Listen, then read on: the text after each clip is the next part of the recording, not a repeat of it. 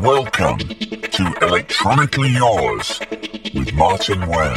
Hi, it's Martin here, Electronically Yours, as always. Uh, today's guest is the legend that is Bill Nelson, most famous for Bebop Deluxe and Red Noise. But having done a lot of research about him, he is obviously prolific to the to the nth degree. I mean, he's been creating stuff pretty much non-stop for the last 45 years. He's a singer, songwriter, guitarist, producer, painter, video artist, writer, experimental musician. He's worked in art rock, experimental um, art rock, glam rock, electronic rock, new wave, post-punk, ambient. We get into talking about his process and his incredible, incredible output uh, artistic attitude towards his life and work. This is genuinely, I often say this, but this is genuinely one of my most uh, interesting and favourite interviews I've ever done for this podcast. He's an amazing person and he's from Yorkshire, which is even better. Here he is, Bill Nelson.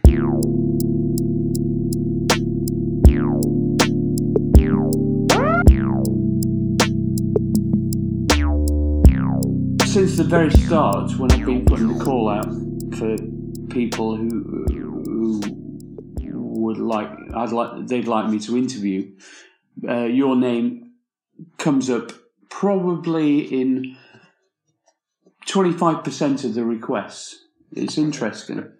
So um, that's why I've been so keen to track you down because you're a man of mystery. Do you? Um, do you regard yourself as a more as a kind of, shall we say, broad, in broader terms, an artist more than a musician? Um, yeah, I guess so. Yeah, uh,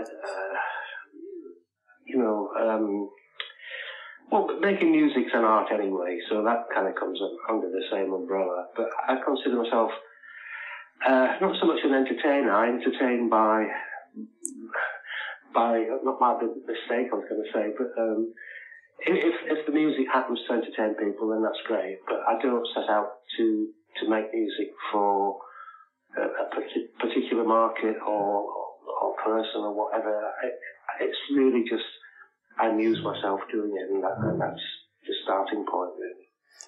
That's a, a noble um, ambition. Um, as always, with people who are artistically driven, um, it's kind of relying on fate to a certain extent to be able to make enough money out of it to survive. Yeah. Um, but I mean, you know, I've always followed your career, and um, it what you just said completely makes sense to me because you clearly view yourself as a an artist in the broadest sense of the word, which is why I asked the question.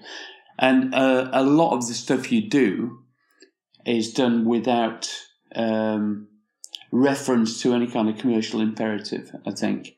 And I truly admire that. But there must have been points in your career, uh, particularly with Bebop Deluxe, where you were being lent on by the record companies to to have hits in inverted commas. Was is that the case?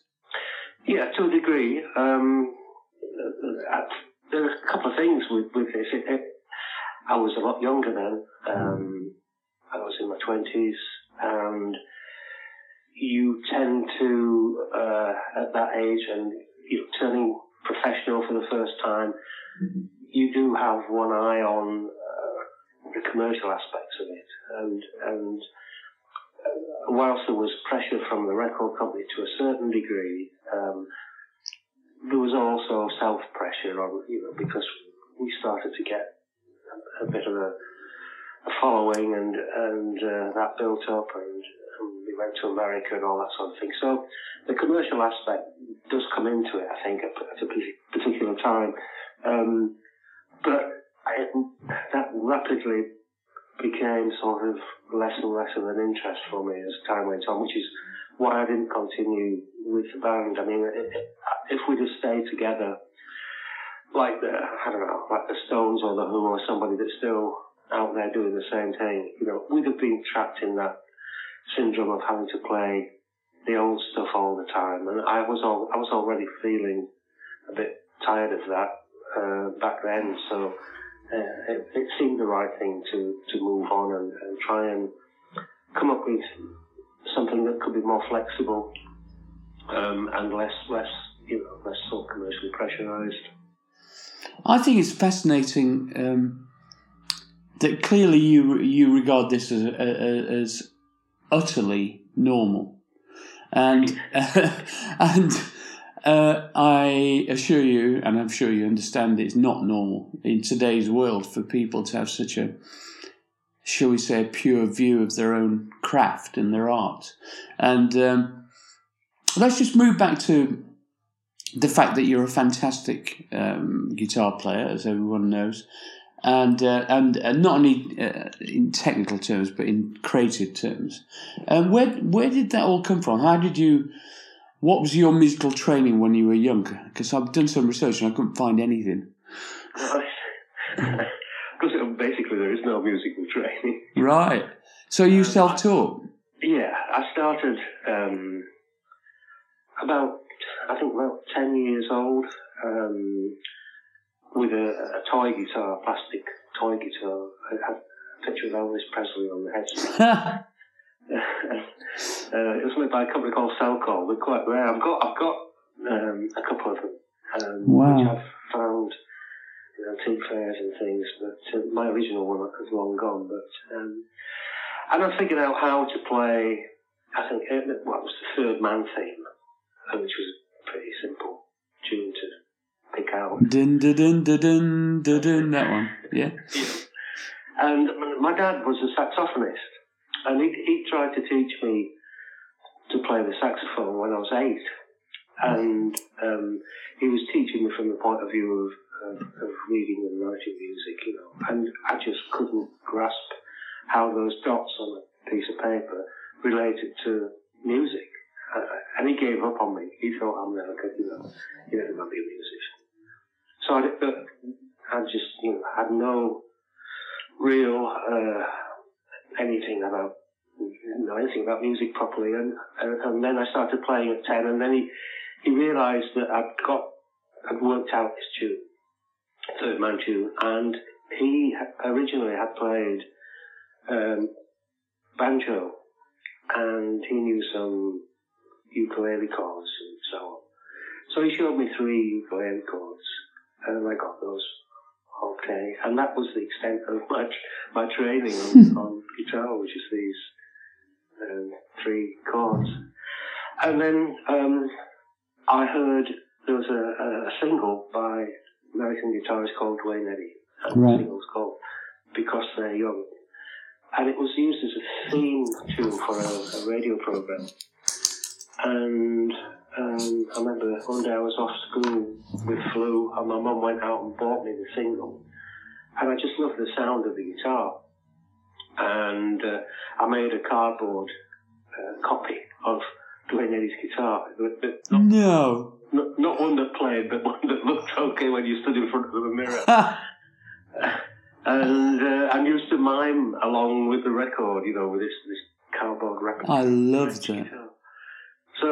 Yeah, and bit by bit, then the Shadows came along, and, and again, Hank Marvin's guitar sound was something that I liked, and uh, my dad decided to buy me a proper guitar, and he got me a second-hand acoustic, and um, I started trying to work with that, but it was it had strings that were about an inch and a half off the neck. oh, there was it was so hard. I tried to learn guitar when I was young. That's why I ended up playing synthesizer because it hurt my fingers too much. Yeah, yeah.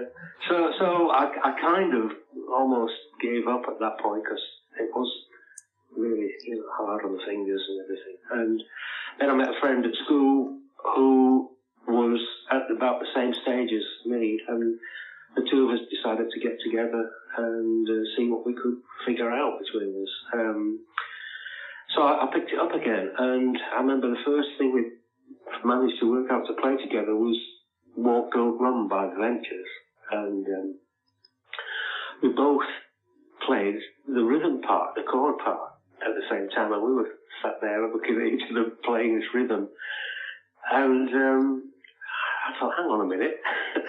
you play the rhythm, I'll play the tune. wow. And I worked out the tune, and that was it. That was the turning point. You know, we realised that's how we did it. And uh, we went on to form a little school band, and, and uh, it went on from there. What was your first electric guitar then? Sorry, did I miss that? It, it was um, uh, an Antoria, which was uh, a Japanese guitar that looked a little bit like a Fender Jaguar, but it wasn't a direct copy. And three pickups, and uh, my dad got me that for Christmas. And And how old were you then? uh, probably about twelve, I think. Yeah, Lucky you. yeah. It, it was it wasn't an expensive guitar. But, um, And what amp did you have? Um, well, I, I had a little Rosetti Lucky 7 amp, which was a small, about 5 watts, I think it must have been. Um, Your parents didn't want you to make too much racket in there.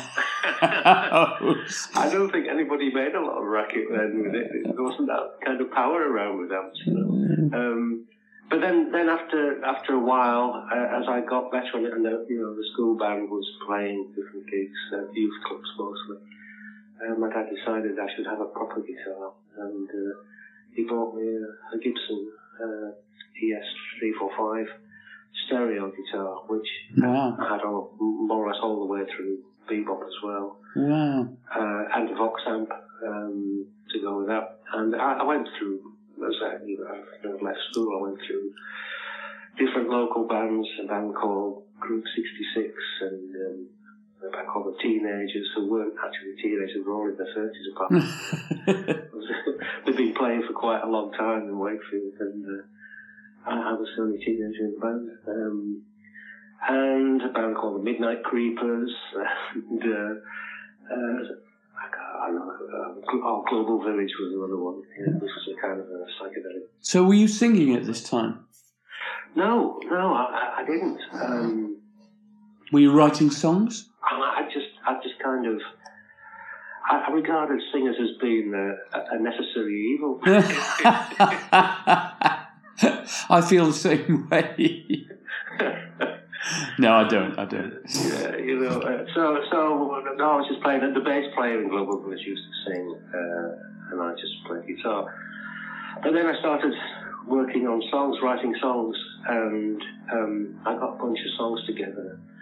And there was a recording studio in Wakefield, which wasn't really a recording studio. It was a guy's back bedroom, which he built um, a sort of a homemade little mixing desk and had a, a two-track tape machine and the studio was called Holy Ground, and um, they'd done some um, album, released some albums on their own label uh, as local folk musicians and stuff, and I ended up getting involved playing on a couple of them, and then by the time I got these first batch of songs with them, um, they said, you know, come in and, and, and record them. So, so that became an album called Northern Dream, John Peel got hold of that and played the entire thing on his radio. God, how many people's careers would not not really have happened were it not for John Peel? Our- Ours with the early Human League. I mean, that was the reason why we got signed because he played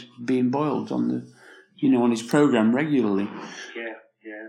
And I, I never, I, I, I you know, I, I saw him several times, been to his house and things, but I could never get over the kind of, um, my God, he's up there and I'm down here, you know. Yeah, I I was a bit anxious around him because he was such a, a, a potent figure, you know. And I've been listening to Peel long before I did Northern Dream. I mean, in the 60s, I was listening to his radio show and um, buying imported American West Coast underground records that I'd heard him play on his show, you know, things like Jefferson Airplane and uh, Buffalo Springfield and so on. So, yeah, he, he stayed that way. And I, and I actually saw him two weeks before he passed away. Um, I hadn't seen him for years, and I went down to London to do an interview with, I think it was Phil Jupitus um, at, at, Broadcasting House.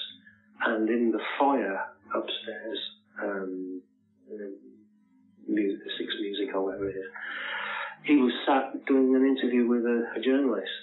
Um, he spotted me and waved me over, and we sat had a, a nice chat, and and then uh, I went off to do the interview, and then the next thing I knew, you know, he passed away. Oh, it's tragic. Yeah. Yeah, I mean, I, I, I've only ever met him a couple of times. Oh, we've done his show, we, we did sessions and stuff, but Yeah. only ever actually met him for, you know, uh, on a friendly basis at a couple of festivals. And, you know, I mean, we we need these people, you know, um, not just on national radio, but just generally, you need, we need advocates for good music. And that's why, you know, when Radio 6 looked like it was going to get ditched, um, I got involved in the, and together with lots of other people, got involved in the campaign to keep it open. And I'm, thank God, that it is like a shining beacon of uh, anything interesting now, isn't it, on on the on national radio. Yeah. Um, so let's go back to. Um, let's go back to so. So the Northern Dream album. Yeah. Um, how successful was that? Well, it was only pressed up in, I think it was either 250 or 300 copies. Oh my God, that must be rare. Then people must be after that. Yeah, it's been actually it was it was the actual funding for it uh, was done by a local record shop in Wakefield, Right.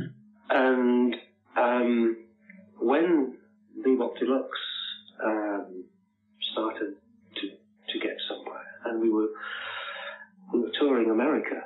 Um, we did a, an in-store appearance at a, a record shop in Los Angeles, and I, was looking through the racks of records, and there were several copies of Northern Dream, and I thought, What? doing here? How's that got here? And it turned out that the, the people at the record shop in Wakefield had realised there was money in this and started pressing up more copies, Cheeky, distribution and stuff. cheeky buggers. so, um, And you know, you never got paid anything for that, no, no, no, I never, I never got anything from it. Um, I mean, I remember that before this actually happened, when they did the re- before the repressing, when the original uh, 250 or 300 were pressed, they'd let me have a, a free album occasionally. You know, I'd, I'd go in the shop and I'd be looking at, you know, some some album or other, and I'd go to buy it, and the counter said, "Oh, it's all right, you can have it." so, so that was about the best I got out of it. But in, in more recent years, um, it was reissued by uh, Cherry Red, who did um, a really nice vinyl reproduction with, you know, the original kind of sleeve and, and everything. Um, so yeah, So moving on from that, um, what came next then? I mean, I, I, I've got on my list here. Yeah, obviously it- there's a big leap up to um, um, live in the air age, um, but there must be something between seventy three and seventy seven. as, as a result of, of John Peel playing Northern Dream on, on the radio, um, an an A&R guy at EMI heard it and decided to get in touch and asked me to go down to uh, Manchester Square where EMI's headquarters were. And um, I went down and um, they, want, they wanted to sign me as a solo artist and put me in the studio to re-record the songs on Northern Dream, but with um, with, with session musicians. And I'd, I'd just at that point in time, I'd I'd just formed Bebop Deluxe, the first lineup, um, and we'd been into Holydale Studios and recorded, I think, three songs which I'd, I'd done for the band. And so I said to the EMI A&R man, um, look, I've got a band now. and I'm not interested in redoing Northern Dream. I've brought tape with me, cassette tape, and left it with him. And he then got in touch and said, "Well, it's it's interesting, but it's early days yet. You, you know, Dan Drioni just phoned me. Said we'd like to come up and see you uh, play live um, in in a few months' time." So they did that. We were playing. By that time, we'd actually got a really good local following. Uh, we were doing a gig in Leeds at a place called the Staging Post, which used to get absolutely packed out when we played. And the um, the the A&R guy and another guy came up from EMI and were in the audience. and then they said afterwards, said, well, we think this is just a local phenomenon, you know, it's Oh, translate to London. Uh, but we still want to offer you a, a deal on, on your own. And I said, no, you know, these are my mates, I'm sticking with them. And, um, and this went on for a little while. They, they kept coming back and still the same story, no, we don't want the band, but we'll sign you. And then we got, we landed a gig at the Marquee in London, Marquee Club, um, supporting a band called Spring Driven Thing. oh, I remember them. I bought their album. I thought they were really good. Yeah, yeah. So anyway, we played the marquee, and the audience really loved us. And the EMI guys again had come to see how we'd go on in London, and then was- I think it was a guy called Luke Fisher that was the head of A&R. Um, he came backstage and said, "Okay, okay, come see us tomorrow. We'll talk about a deal." So that's how, that's how we got actually the record deal, and um, we then did the, the first album, which was called Ax- Axe Victim. Accident. nice. And then, and then um, I get it. I know. I know. I understand the irony. yeah, yes. and then, and then um, we went on tour with Cockney Rebel, Oh, great. and um, that was really good for us because Cockney Rebel at that time had some chart success. And Yeah. they were playing to reasonable audiences, reasonably sized audiences.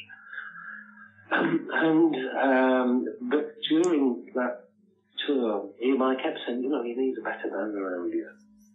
And I kept saying, no, it's fine, you know. But at the end of the tour, I realised that I'd watched Cockney Rebel every night. I thought, yeah, you know, they're a lot more professional than than um, than, than we are. Um, and so I decided, as hard as it was, to pull the plug on the band and look for other musicians. And, and as it happened, Oh, sorry, can I just stop you there? yeah, Because I, you know, obviously with the Human League we had a split and everything. Now, It's really difficult when when you know you've grown up and developed to a certain point with a bunch of friends, and then that all goes wrong, or or you need to shed a skin and move on. Um, how did that feel to you? I mean, did you feel bad about it? Did you? How how did it? How did that rinse out? Um, I didn't feel great about it, that's No. for sure. Um, and it, I guess it, it was difficult. Um, I mean, looking back on it now, I don't know how. All I, all I can say is I, I must have had a certain amount of ambition to push ahead with it. And, and the last gig we did uh, with that lineup, the first band, um, was at uh, the Roof Gardens above Biba's in Kensington. Yeah, I know that place. And at the end of the gig, it was all it was all a bit sour, you know, with it, particularly with the bass player. He he really um, felt he'd been let down. Um, I think the drummer and the rhythm guitarist, who was actually the guy that I started playing guitar with at school, they realised that they, were, things were getting a bit out of their league, uh, and were kind of okay with it. Um, but the bass player held a grudge. Um, and it, yeah, we, we, we- it's like, you know, there was not so much arguments, but, you know, just splitting up the gear, who gets what. Oh right. Sort of stuff, you know.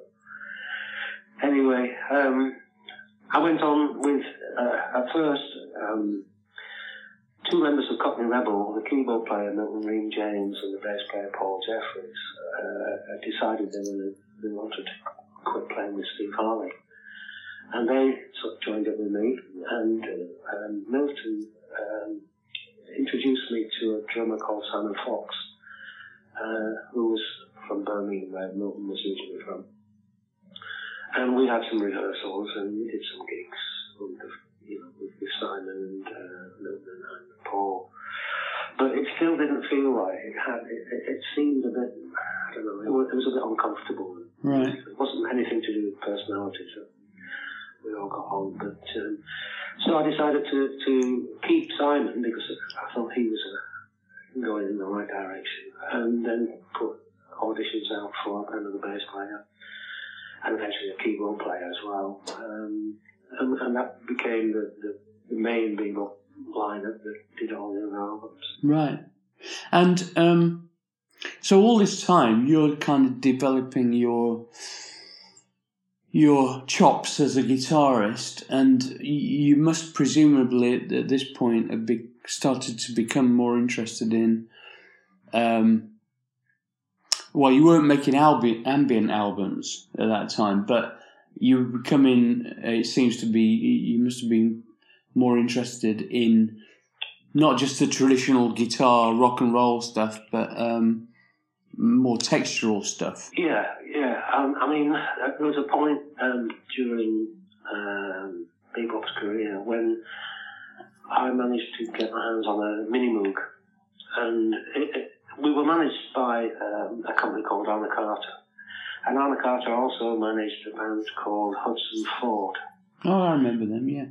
Um, I think they were a spin off from the Strawbs. But um, anyway, uh, they bought Hudson Ford they bought a, a synth, a, a mini Moog synth, and couldn't figure out how to use it, and wanted to sell it. So I bought it and took it home. And um, it's not the world's most complex synth, is it? Let's face it. Yeah. and uh, so, so yeah, I started uh, writing with it. Um, what year would that be then? Do you think? roughly? Oh gosh, oh when would it be? Seventy six, probably. Um, and eventually, oh, oh, well, we had um, a keyboard player, this who, yeah. who was auditioned, and, and uh, Andy, Andy Clark, and um, Andy was playing electric piano and mellotron. Great. Most of the time. Um, but then, you know, when I got the, the mini Moog, I said, oh, you should have one of these as well. So he, he got mini Moog. And we did an album called um, Drastic Plastic. And I'd actually written a lot of the songs using sort of sounds from the mini Moog. And, and uh, at the same time, I got a thing called a Hagstrom Patch 2000 guitar. And this was I don't know if it was the first, but it certainly was one of the very first synth guitars. Oh, sorry, what was it called again? The Hagstrom? Ha- Hagstrom. It was made by a company called Hagstrom. Right. And it was called Patch 2000. Wow. I'd never heard of that. Yeah, uh, it, it, it, was as, um, basically, they had a model called the Swede, and it was basically a Hagstrom Swede. But they put, uh, the, the, inside the neck was it was really complex. It had um, all the frets were kind of wired up, and the the signal as a string touched a fret, it generated a voltage down inside the neck and out of a separate connection to a, a, a foot unit that had a couple of pedals on for glissando and so on. And then that went into the mini Moog. So it's CV, was it CV and gate? Yeah, I guess it was that kind of thing. Yeah. Um, and it controlled the mini Moog. Wow. Uh, and I, I, used it on a track, uh, a couple of tracks on the album. One called Electrical Language and um, one called Futurist Manifesto. And um, but you know, it, it sounded just like a mini Moog, so you you wouldn't know it was a guitar really. But, uh, Could you do um, string bending on it? No, no, you couldn't because um, the sensors there were like six sensors under each fret. Right, right. And as you pull the string across, there'd be a dead. Uh, that's a pity. Sensors where it wouldn't wouldn't register. Anything. Yeah, because we used a. Um, in the early days, we we had a guitarist who had a Roland oh, yeah. G, whatever it was, yeah. and uh, they, that could actually do that could track the uh, note yeah. bending and stuff, which made sense of using a guitar then, because you could use the guitar techniques as for doing things that you couldn't do with a synth. Anyway, the problem with the real problem with it was that the guitar itself, um, obviously, has tuning issues. You'd have the anomaly of things not being quite, you know, perfect on the guitar. And then that went to this box, the signal was sent to this box, which also had a tuner on it. Um, not a tuner as a slow tuner, but something that could tune the note. Oh, right. You had to get that in sync with the tuning of the guitar. and then when that went into the mini Moog, of course, there were three oscillators and they drifted. Crikey. So, you know, using it live was a nightmare. Sort of gradually just drift apart all the different parts of it. So I, I, I grew quite fond of, um, and we, we used to, round about, what was it, 77, 78, we used to, we played a couple of gigs at the Marquee, and uh, that was a legendary venue for not having any air conditioning and being extremely humid when it was full. So um, that used to make the oscillators drift like mad. But I kind of fell in love with the. It just felt more kind of I don't know human. The fact that it wasn't perfect. That's the problem Yeah. I have with digital synths now. They're just too boring. I think. yeah, yeah, Anyway, sorry. yeah. I know what you mean. Yeah. So tell us about your um, at this this point. This is right getting to the point where you, you, you're starting to get very visible. Uh, were you doing a lot of touring at that point? Yeah, yeah, we were. Um, I mean, I seem to remember I only had a, about four weeks off a year, and in that four weeks I'd be writing, Yeah, and then we'd be back in the studio uh, recording, and then then out on tour, the UK, um, sometimes Europe and but America mainly. and you were um, uh, uh, and you were building up quite a following, presumably. Was that translating into record sales at all? Yeah, I mean, um, we, we, we, I think, I remember, we, we had some top ten albums. Great. Um, but I, again, this, people find this strange, but I never took any interest in how many records we were selling. Right. I wanted to know, really, you know, and if I thought about asking, it was just, oh, we're on tour, and all these people have come to see us, this is great, and that was it, you know.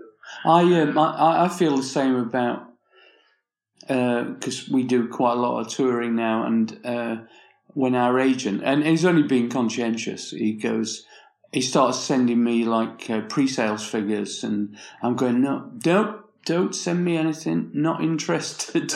Don't want to know if the, we're going to give the same show if it's ten or ten thousand people. It make any difference. Yeah. It's the same as, you know, um, never being, don't let your head be swayed by praise or criticism. Exactly. Just, just go straight on with what you want to do and do it. Exactly. So yeah, I was. Um, I've, I've obviously. I mean, good lord, your Wikipedia page is incredibly detailed and and uh, long compared to most. Actually, uh, you've done an enormous amount of stuff. Um, an enormous amount uh, for people who don't. Uh, you need to. I mean, to the podcast listeners, you need to go and do a deep dive into Bill's work because it's incredible. You know, just the the the amount and the quality is just amazing. Anyway, so um, I wrote down repeating loops and process. I was going to ask you about. Now I'm starting to get interested when I was reading about it about your kind of experimental attitude towards what you were doing was seemed to be evolving at this period. Is that is that correct? Yeah. Um, ironically, when I, I was an art student in the 60s in my teenage years, um, when I was at art school, there was a, a, a, a production of Ibsen's Peer Gynt, and I did an electronic score. I say electronic, it was. I, I'd, I'd been reading about John Cage, Yeah. um, Stockhausen, people like that, and I did a um, a cut up tape experiment, um, just taking stuff I, you know, put to recorded and then chopping it up and, and putting it, mix it backwards and, and so on, slowing the speed. And I, I made a, um, a prepared guitar uh, similar to John, Page, John Cage's prepared piano Yeah. technique, threading things through the strings and hitting it with mallets and so on. And I did that live with a, with a tape machine um, to the uh, play um, on, on uh, at the, the theatre at the college. Um, so I've been interested in, in that kind of approach since being a teenager. Um, and uh, I, I started to about that again in terms of applying it within the, the, the kind of pop music context. And on um, on Drastic Plastic, the album Drastic Plastic that Bebop did, uh, the track Electrical Language, we um, decided wanted a, a, more kind of robotic drum feel. So we got Simon to play sort of eight bars with a drum pattern, and then we just looped it and physically had had it running round on two tape machines um, in the studio and used that as the, the basic track. And then I did the synth guitar thing on top of it. Great.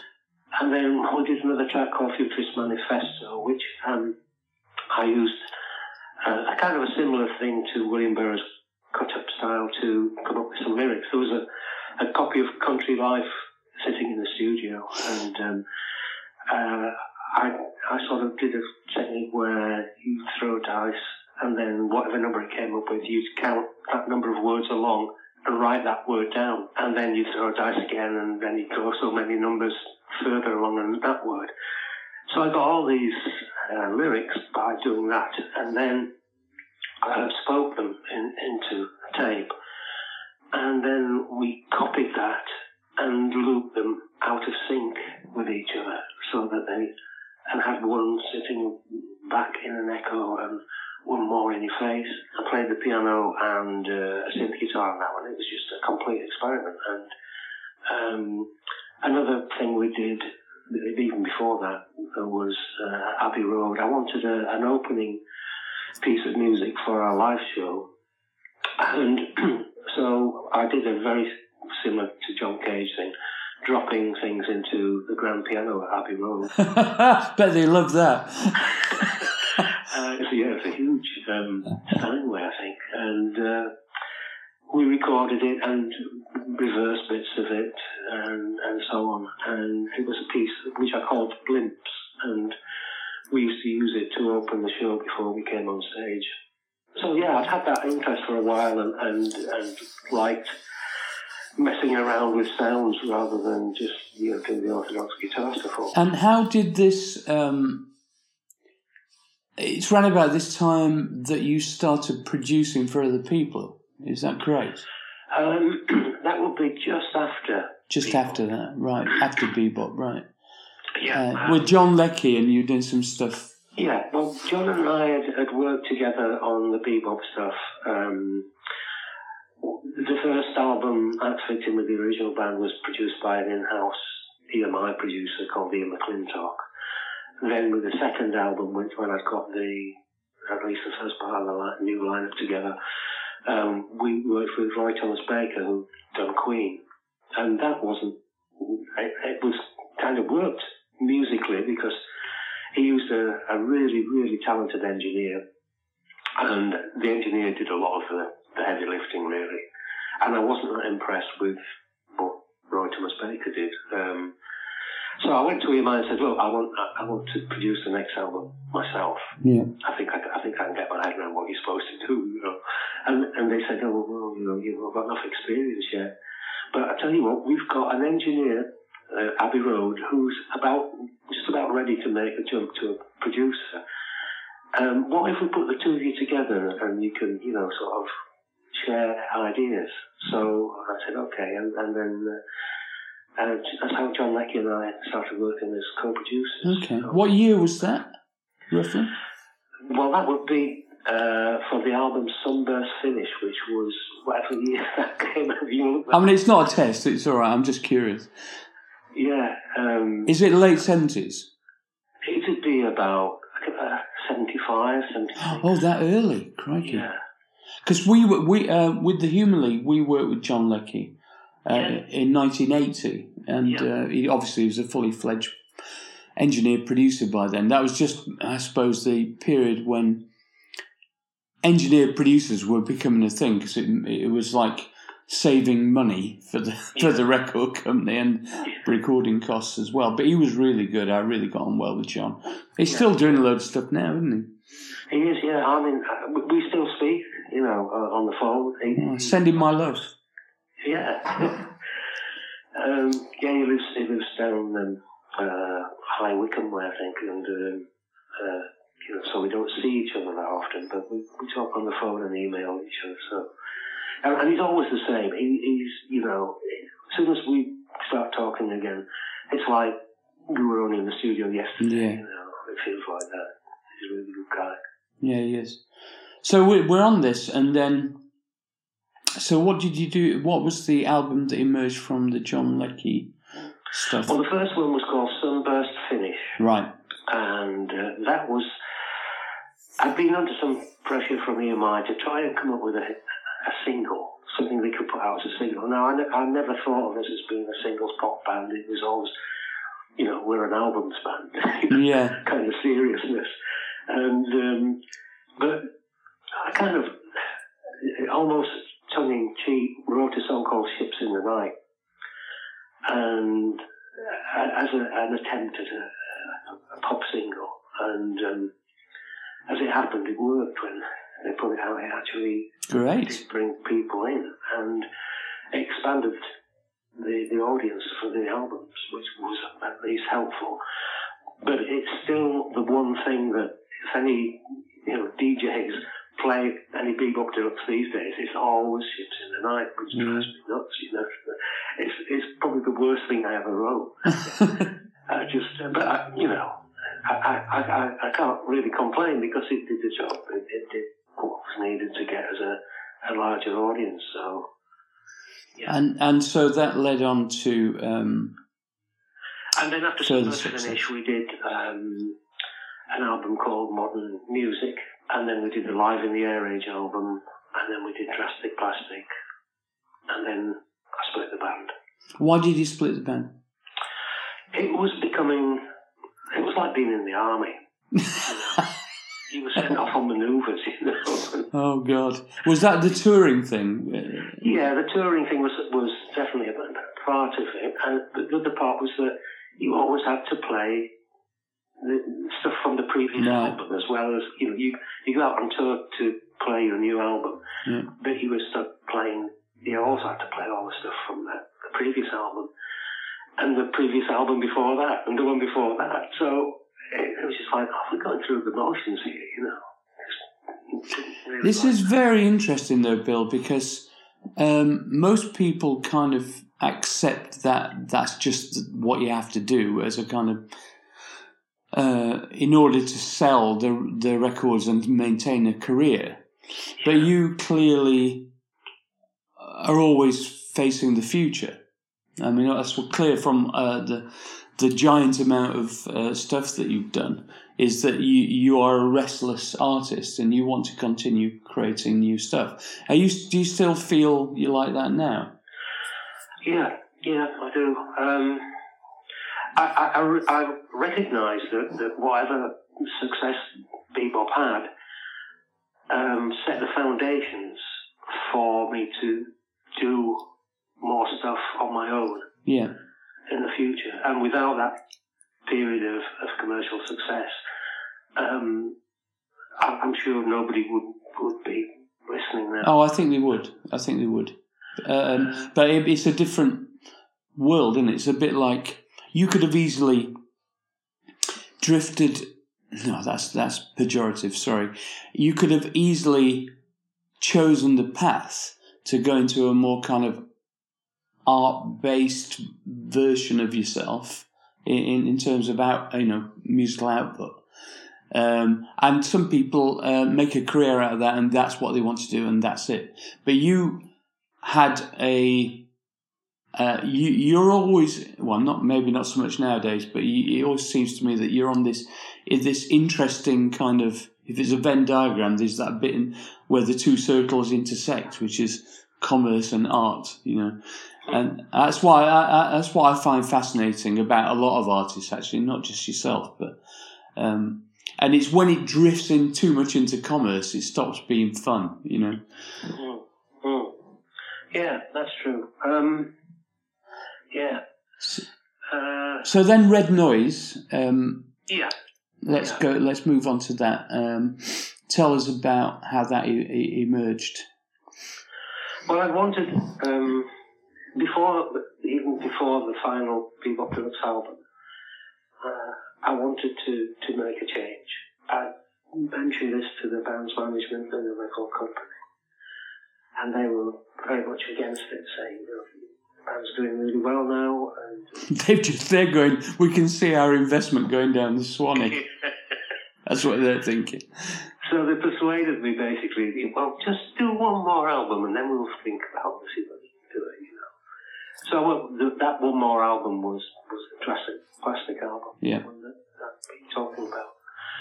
And in a sense, it was um, it was a, a step towards what I wanted to do with Red Noise. Um, there's certainly a couple of things on there that, that, that precursors of Red Noise. And after we'd done that album, I went away on holiday um, to, to the south of France and uh, rented, we rented a villa.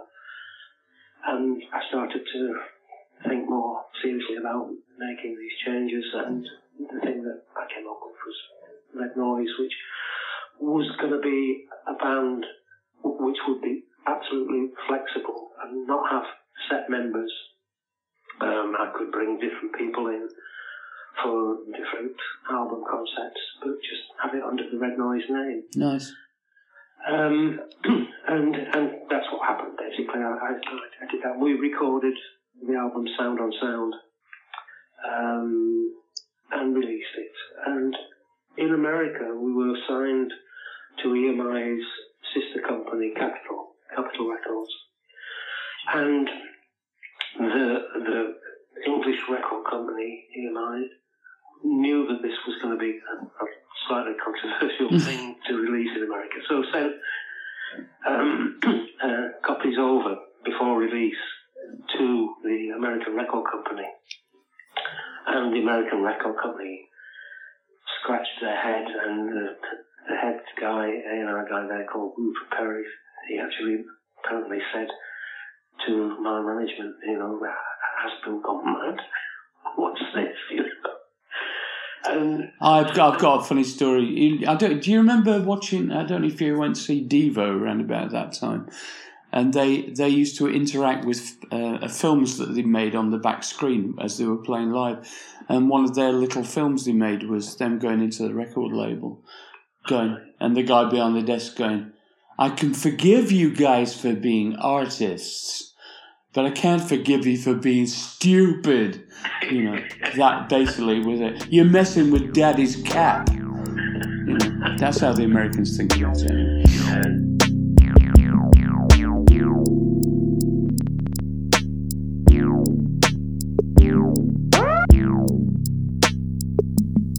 Bill Nelson, what a dude.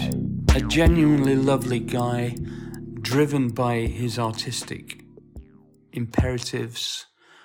Uh, that kind of artist I am here for all day, all year, and the rest of my life. I love the final question.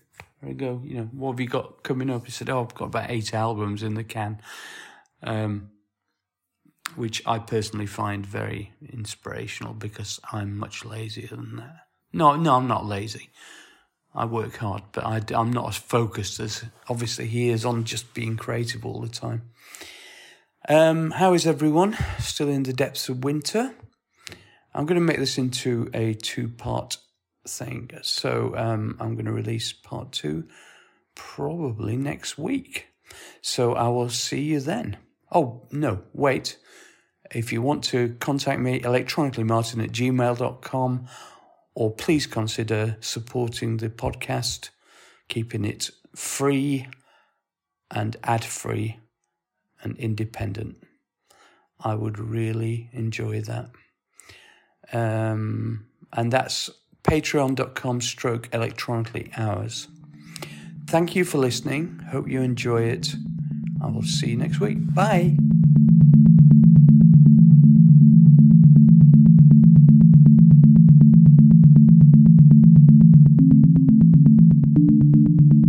More of your emails. Hi, Martin. Oh, this is from uh, Stuart McKenzie. Hi, Martin. Recently introduced to your wonderful podcast when Richard Hawley Part 2 was randomly sent to me. So I've been binging and I'm more than halfway through all your content. Thank you. Coincidentally, I'm sat on a train heading to Sheffield to see Richard Hawley play tomorrow at the Leadmill as part of our four night as part of a four night event to raise money in order to block the grabbing hands of property Property. property developers. Block, block them. Can I suggest as a guest Charlie Burchill of Simple Minds? Yes, you can. I know him well and would be really entertaining. I have his mobile number if needed. We need to chase that up. You should take Sounds some notes. good. I am taking notes. All right, okay. That's a good idea because I know him from back in the day on Virgin. Cool. Okay. Uh, Wait, stay. I just want to get this guy's name. Yeah. Stuart Mackenzie. Oh, Stuart mm, Mackenzie. Mackenzie. He has a contact for Charlie Burchill. Yeah. Yep. Okay. I don't know why that one was up because it, it says 8th of August here. Anyway, we're starting from when? The eighth of August. Oh, is that when we're starting from? Okay. That's what. That's the date on the last. Okay. Oh, I see. Right. Okay. That's it. Uh, Stuart McKenzie. Right. Okay. Next one's yours. Awesome. Um, this is from Paolo. Dear Martin, I thoroughly enjoyed the interview with Stephen Morris. He's so personable, isn't he? Keep up your great work. Analogically yours, Paolo. Nice. Thanks, Paolo. Don't know what that means. Um, Simon Hughes. Evening. Just wanted to say how much I'm enjoying the series, especially the Steve Morris episode. Nice to hear the occasional Venice and art references, especially as the better half is a public arts curator and has worked on the Biennale. Can't wait for the book. Well, the book's out now. Go get it. Bye, bye, bye.